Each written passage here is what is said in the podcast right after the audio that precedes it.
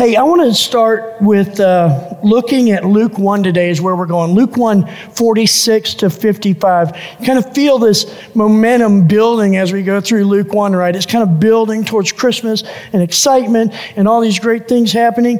And then we get to this passage in Luke 1, which is Mary responding to Elizabeth. And so this is often called the Magnificat. It's, it's uh, Mary's song of praise. So if you don't mind, stand with me and let's read through this together. And Mary said, My soul exalts the Lord, and my spirit has rejoiced in God my Savior, for he has had regard for the humble state of his bondservant. For behold, from now on, all generations will call me blessed. For the mighty one has done great things for me, and holy is his name, and his mercy is to generation after generation toward those who fear him.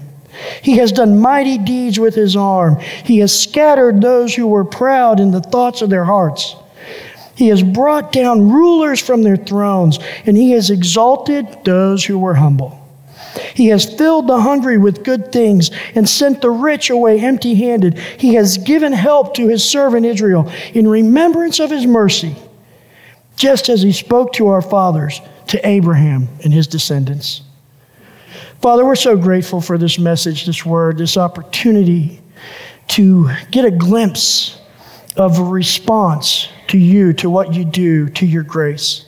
And so, Father, we just ask that your Spirit fills this space, the space between my mouth where the words come out that are solely intended to, to glorify you and present your truth, and the ears that hear these words. Let only what passes through to be heard be of you, of truth, and the, the glory of your Son. We just ask that in Jesus' name. Amen you can have a seat. So I don't know if you guys are aware of this or not, but next Sunday is Christmas. Yep. Next Sunday is Christmas. Have you guys finished your shopping? No. Based on the traffic going to Walmart, you haven't. Um, and so here's what I know is going to happen this week. All of us guys in the room, we're going to be running around trying to find not the perfect gift, but the adequate gift. Big difference. We're going to try to find that gift that says something other than, I waited until the last minute to find this mostly useless and unwanted thing for you, but I got you something so I feel better about myself. So that, those are the gifts we're looking for that say anything other than that, we will be content with. But you know the gifts that cause me anxiety every year, or used to, not so much anymore. It's not the gifts that I have to buy for Doreen and our kids that cause me anxiety. It's the gifts that others give us that were unexpected. And I see some heads nodding. I'm glad I'm not the only one that's like, yeah, I hate that. Somebody shows up at your house and they bring you something and you weren't expecting it, and now you're in that spot of, okay, I got to do something here. I can't just receive this. I gotta, I gotta give something back. So no lie, we used to do this. We used to, so like the day after Christmas, Doreen would go like to Target and Walmart and all the places and buy up all the stuff that's on sale. And then we'd take stuff that would make good generic gifts for anyone, wrap them like December 26th, so that we have them for next December when somebody shows up with that unexpected gift. So we got these gifts stashed in the house, wrapped with no tag on them. Somebody comes by and goes, Oh, I was just thinking about you guys. I got you something. Great. Here, we have something for you too.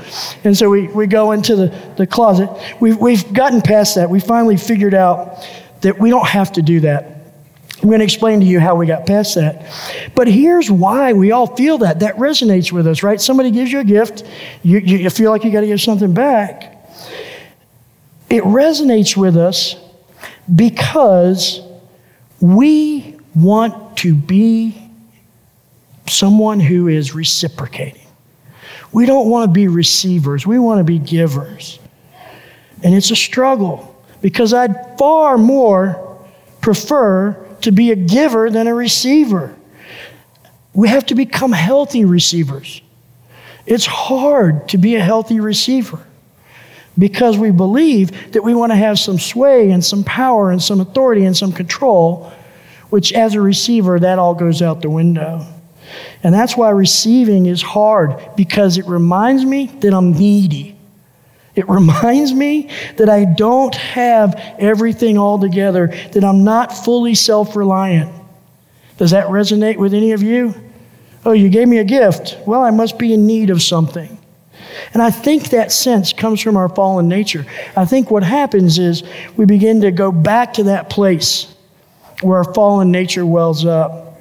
And it actually comes from all the way back in the garden, from that moment when Satan told Adam and Eve that if they ate of the fruit, they would be like what? Like God. If you eat this, you'll be like God. We all struggle with that illusion of self reliance and self sufficiency and self determination, and that we don't have any need because of that desire to be like God. We figure if I can just get past past the place of needing anything, or I can get to the place of being a giver, I don't need to receive, then that thing inside me that came with the fall that says you really want to be like God will find some satisfaction. And because of that, because of that fall, it's a struggle that makes grace scandalous.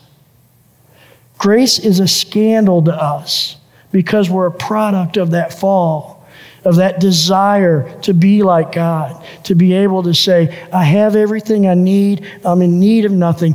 And when an unexpected gift shows up from an unexpected giver, it triggers all that. And we go, oh, I have to reciprocate. I can't just receive by grace, I have to give something back.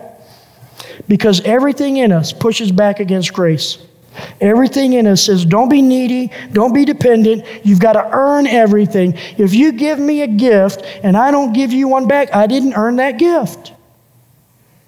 It creates a power differential that we don't like because I want to be like God, have no need, be in control. And here's the deal Satan knew that he could make grace at least uncomfortable to my ego then I may never allow myself to receive God's grace in Jesus. And that was his plan. That's why he said, If you eat this, you'll be like God. He knew that once I decided I'm going to pursue this life of being like God, I will become more comfortable on the treadmill of performance than I am resting in God's ocean of grace. And that was his plan, and that's what he did. And that's what we see today. What we need to realize is that only an out and out revolution can resolve this scandal of grace in our lives. And then the second thing we need to see today is that Mary was actually an insurrectionist. She was inviting every one of us to join her as revolutionaries against the typical world systems and powers. That's the invitation of these passages in Scripture. Now, before you run out and grab pitchforks and torches and march off to Toronto or Ottawa, let me finish. Let me finish before we take that step. Because here's the deal our first revolutionary act is to resolve the scandal of grace. The revolution we're invited into starts when we resolve that scandal. And that scandal of grace is simply this it's the scandal of receiving without earning anything. It's the scandal of a gift given that demands no gift in return. That scandal is the second greatest scandal in the Christmas story. Next week on Christmas Eve, we're going to look at the greatest scandal. And I just want to say if you're watching online, Christmas Eve is a great time to come back. Just come back for one service and check it out. As you saw, we have services at 4 and 5.30 that are family friendly, an 8 o'clock candlelight service. And, and the, the opportunity to come back at Christmas Eve is great. If you just want to come back, you've been online for a while, come back and check it out. And here's the other thing I believe that we, when we address this greatest scandal next Sunday, next Saturday on Christmas Eve and Sunday morning, it may actually be life changing for many of us. Once we resolve that last scandal that we're going to talk about next week, it could change the world. But this scandal of grace is necessary to resolve before we can address that scandal that we're going to talk about next week. And the reason that grace is a scandal is because it hits at the core of our fallen nature. Listen to this. John Wesley, the great hymn writer and founder of Methodism, said this Nothing is more repugnant to capable and reasonable people than grace. Nothing is more repugnant to capable and reasonable people than grace. That is the lie of Satan in the garden. The lie of you will be like God. Because when we decide we want to be like God, the first thing we decide is I am capable and I am reasonable. And that's woven into our fallen nature. It's there. There's nothing we can do about it short of being born again. That's the only way this can be resolved. And so, whether grace comes as an unexpected gift or it comes as the Holy Spirit working in my life, we prefer to rely on our own capabilities, our own reason. And so, grace becomes repugnant. And so, to resolve this scandal of grace, we have to first rec- recognize the revolutionary nature of Mary's words in Luke 1 46 to 55. This has been lost on the church over the decades and centuries. Listen to what Dietrich Bonhoeffer, the German theologian, said about the uh, Magnificat shortly before he was executed by Nazis in 1933. This is what he said about these words of Mary. The Song of Mary is the oldest Advent hymn. It is at once the most passionate, the wildest, one might even say the most revolutionary Advent hymn ever sung. This is not the gentle, tender, dreamy Mary whom we sometimes see in paintings. This song has none of the sweet, nostalgic, or even playful tones of some of our Christmas carols. It is instead a hard, strong, inexorable song about the power of God and the powerlessness of humankind. Mary's words in this song have actually been banned in places in the world. There was a time in India, Argentina, Guatemala, where these words were banned. You could not speak these words in public because the governments and authorities that were the ruling powers thought that these words could incite the poor and the oppressed to revolution. Think about that ruling powers seeking to maintain their grip on people found the 2,000 year old words from a pregnant Palestinian teenager too powerful to let people speak in public. Think about that. Do you think she was starting a revolution? I think she was. I think she was. The words are revolutionary. Listen to this cast down the mighty, send the rich away empty, fill the hungry, lift the lowly. Mary's words are dangerous to worldly systems and worldly power structures and worldly authorities. These words are revolutionary.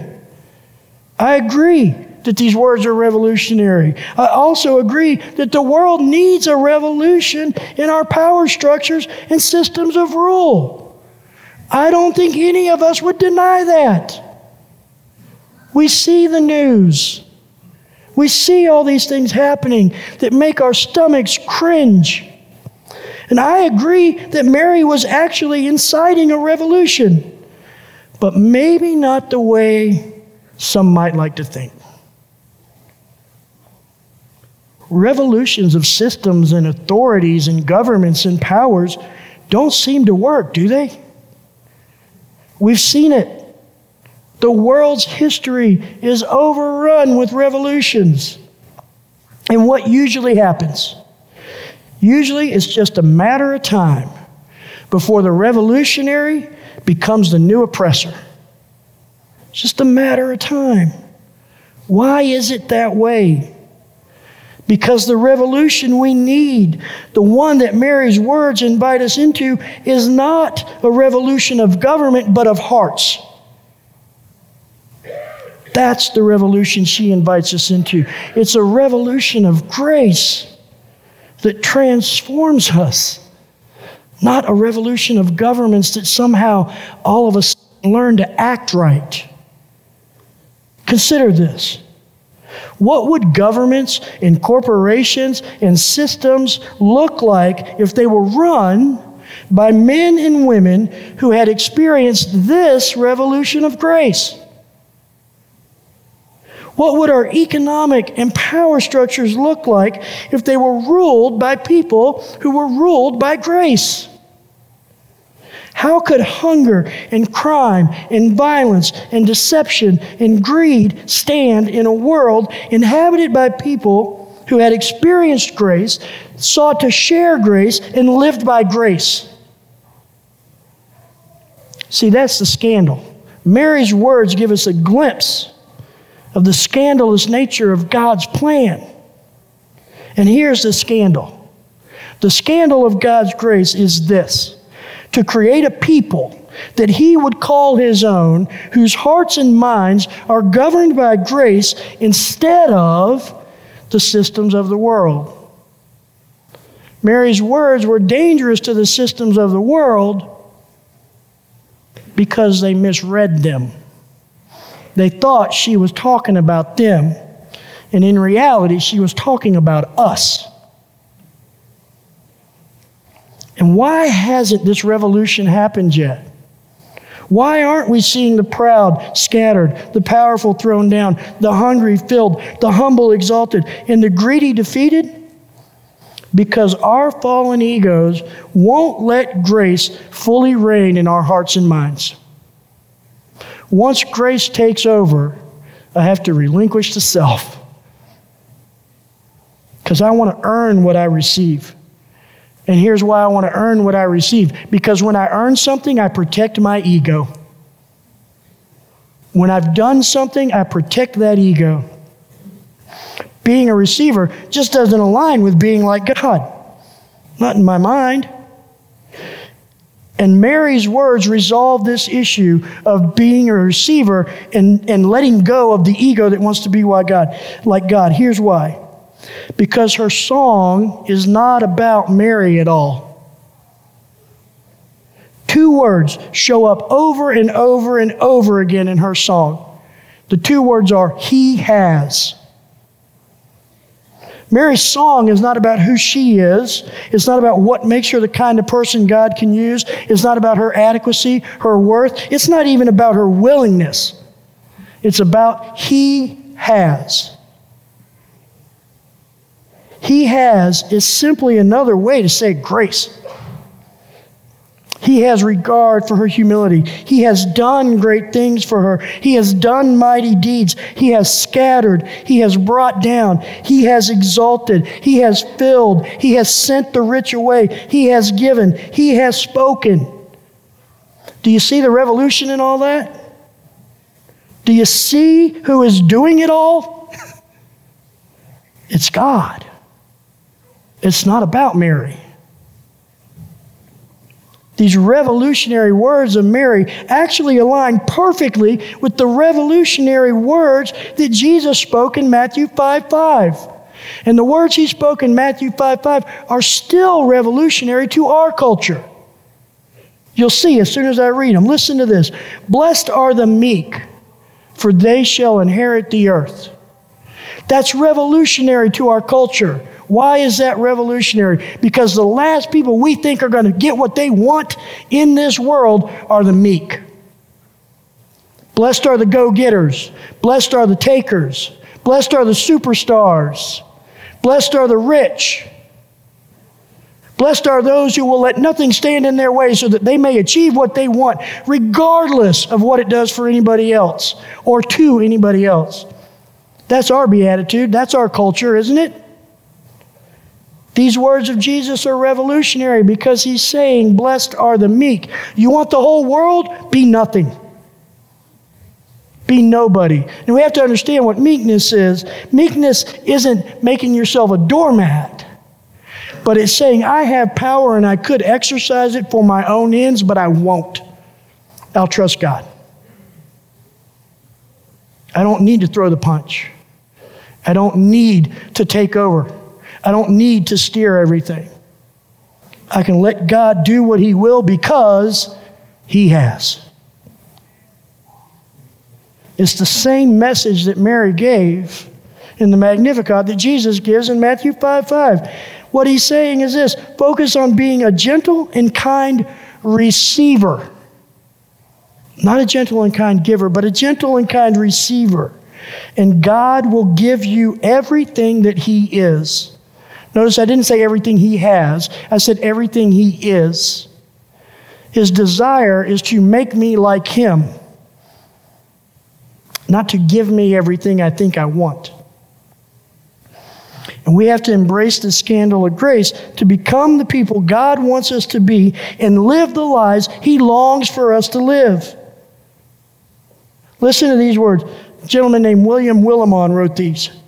We prefer to think of ourselves as givers, powerful, competent, self sufficient, capable people whose goodness motivates us to employ some of our power, competence, and gifts to benefit the less fortunate. Anybody else ever feel that? I love thinking of myself that way. Makes me a great giver. The problem with grace is I don't need to be a giver to experience grace. I need to be a receiver. This goes against that. I want to earn it.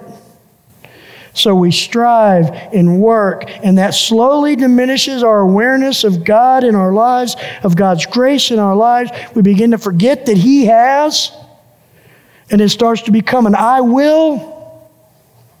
And you know where that leads? Spiritual anxiety. Leaves us sitting alone, wondering if God even cares for me because I haven't done enough for Him.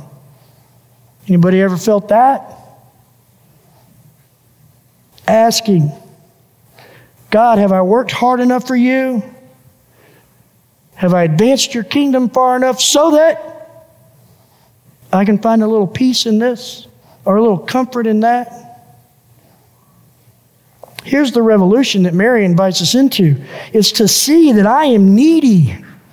That doesn't seem like a revolution to you. You can see me and you know that I'm needy in a variety of ways. But I need to come to that realization for myself to see that I'm needy, and so that I can then live in the He has of Mary's words here in the Magnificat, not in the I have of my fallen nature. Mary's words are meant to start a revolution, a revolution in my heart, in my mind, with me as the revolutionary, fighting against the government and rule of me as the authority in my life.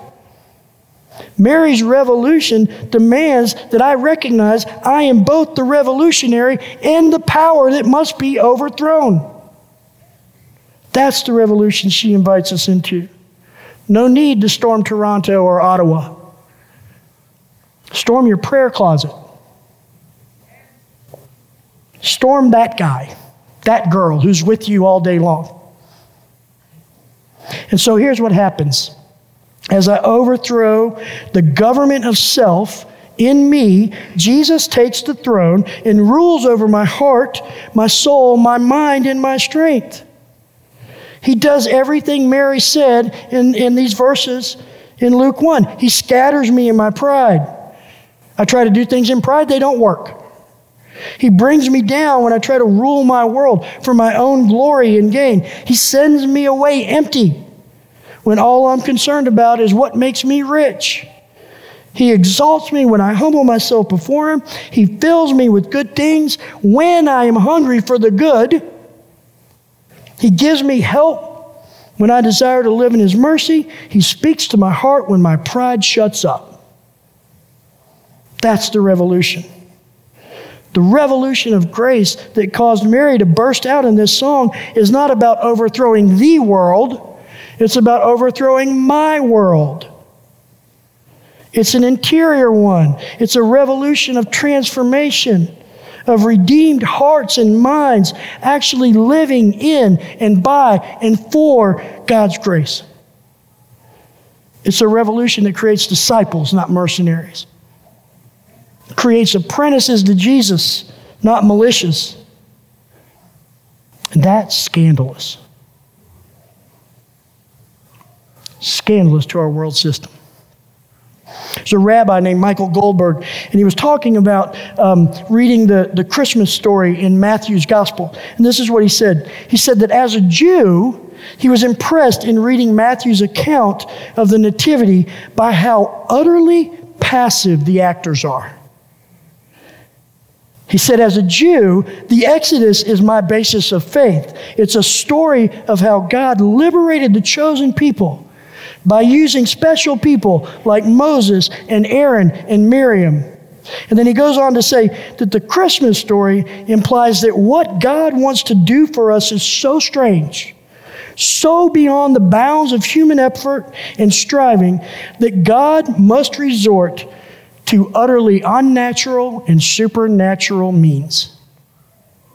I think Rabbi Goldberg was right. I think he's absolutely right.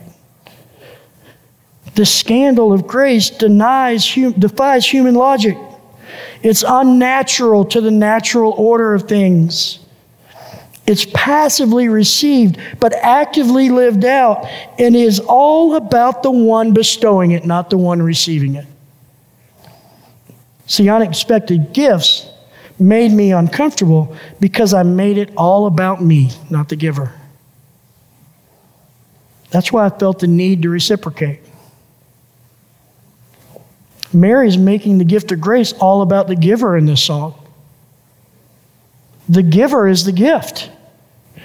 The God who gives us every good and perfect gift, who gives us the gift of grace, is himself the gift. The giver is the gift.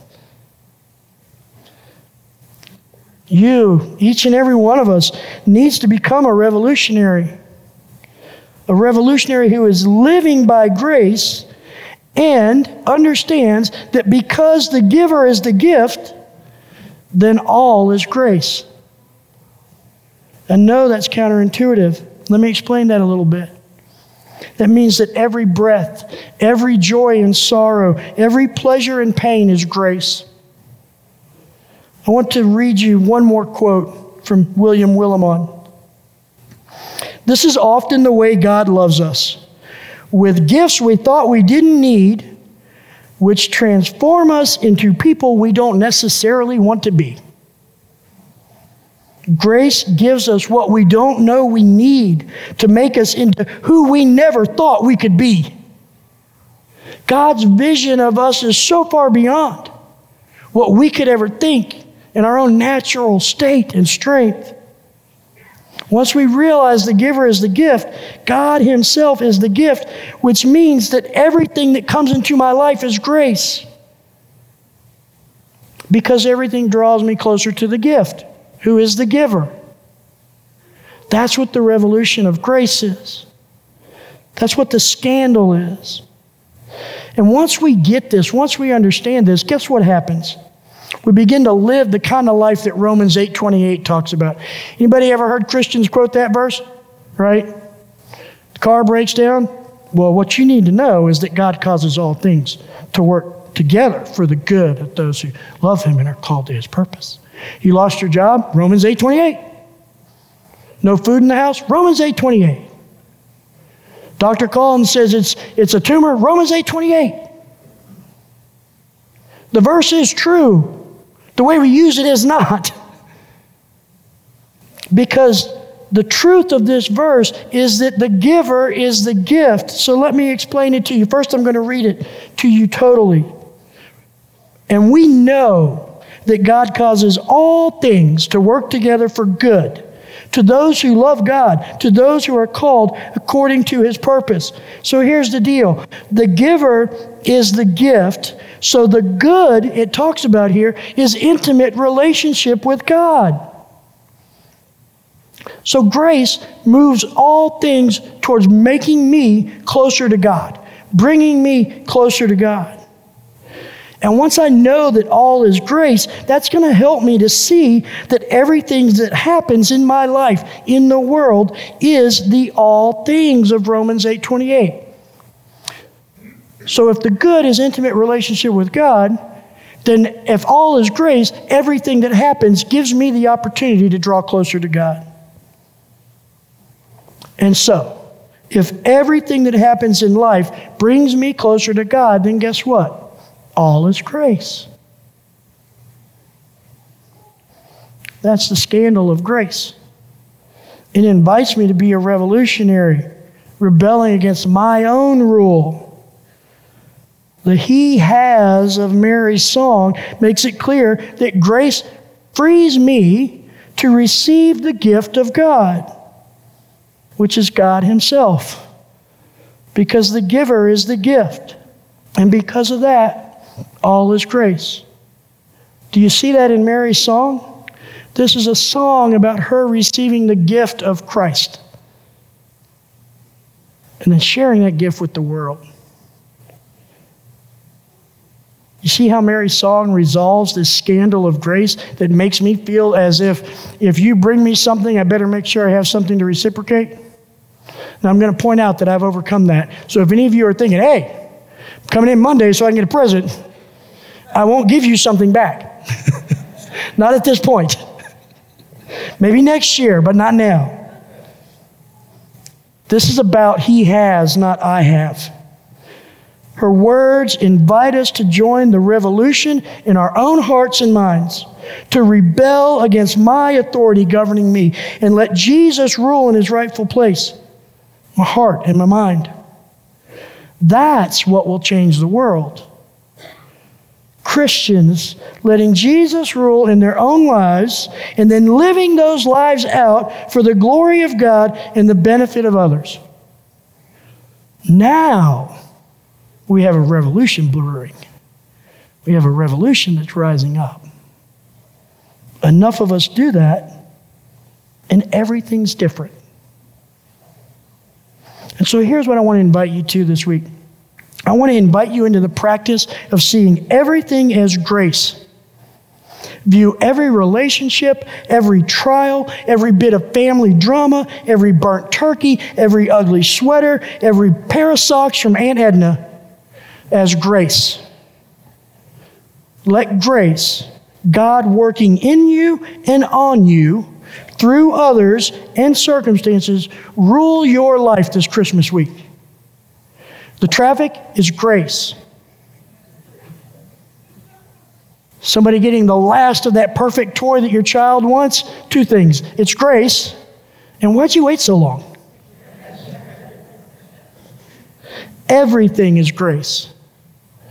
This week, just simply receive whatever comes whether it's wrapped up under a Christmas tree or shows up as some hardship or trial, just receive it as God working in you and on you through others and circumstances.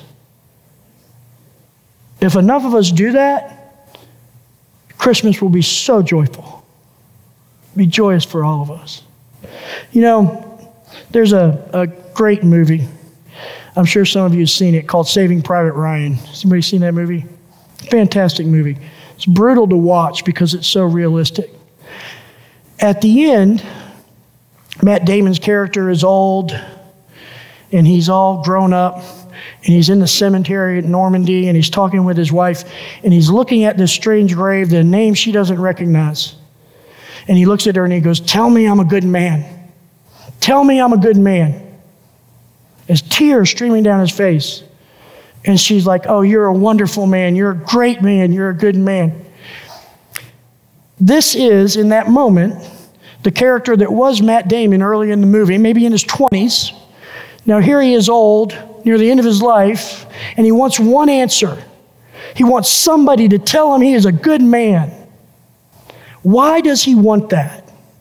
Because when you go back earlier in the movie, as Tom Hanks' character is sitting next to him on a bridge dying, he looks up at Matt Damon and says two words. You remember those two words? Earn this. Earn this. And we look at that and we go and, oh my gosh, this is so inspiring. This is so awesome. I saw churches preach on that scene. And what really happened in that moment is Tom Hanks gave Matt Damon a burden to carry his whole life that he could not carry, that he would never satisfy. And hence, we get to the end of his life, he's at a grave where he's talking to his wife and begging her to affirm to him he did it, he earned it. Can I suggest to you that in the biblical narrative, in Mary's song, here's what's happening Satan is that Tom Hanks character. And he's whispered into our fallen nature all our lives earn this, earn this. And we get older in our faith, and we want somebody to come up and say, You earned it. You earned God's grace. You earned this salvation, which is absolutely impossible to do. Because grace is opposed to earning. And so we sit in a cemetery of broken dreams and what could have beens, waiting for somebody to come to us and go, You're a good man. You're a good woman. Jesus would be a fool not to want you. Look how wonderful you are. Certainly, God will take you in. Look how great you've been.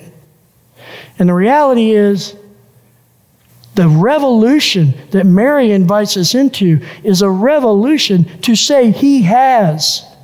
So when Satan comes and says, Earn this, I could look at him and go, He has. When Satan comes and says, Live this way, I can go, He has. And it frees us from all that.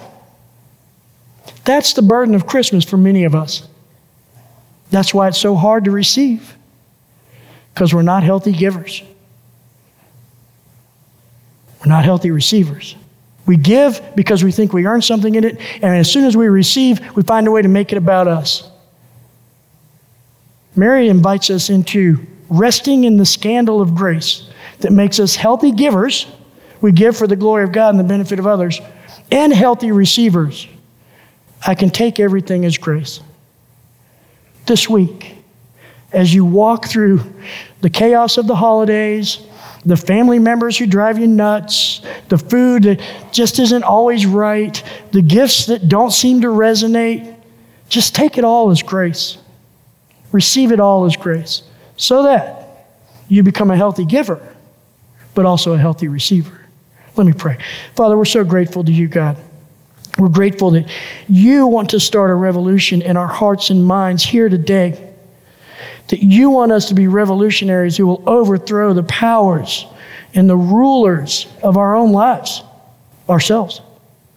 That we'll knock down those strongholds, those things that tell us it's about what I have done, not what you have done. And so, Father, let us just live the life that Mary invites us into of He has. You have, God. And so let us rest in that in all things. And we just ask that in Jesus' name. Amen.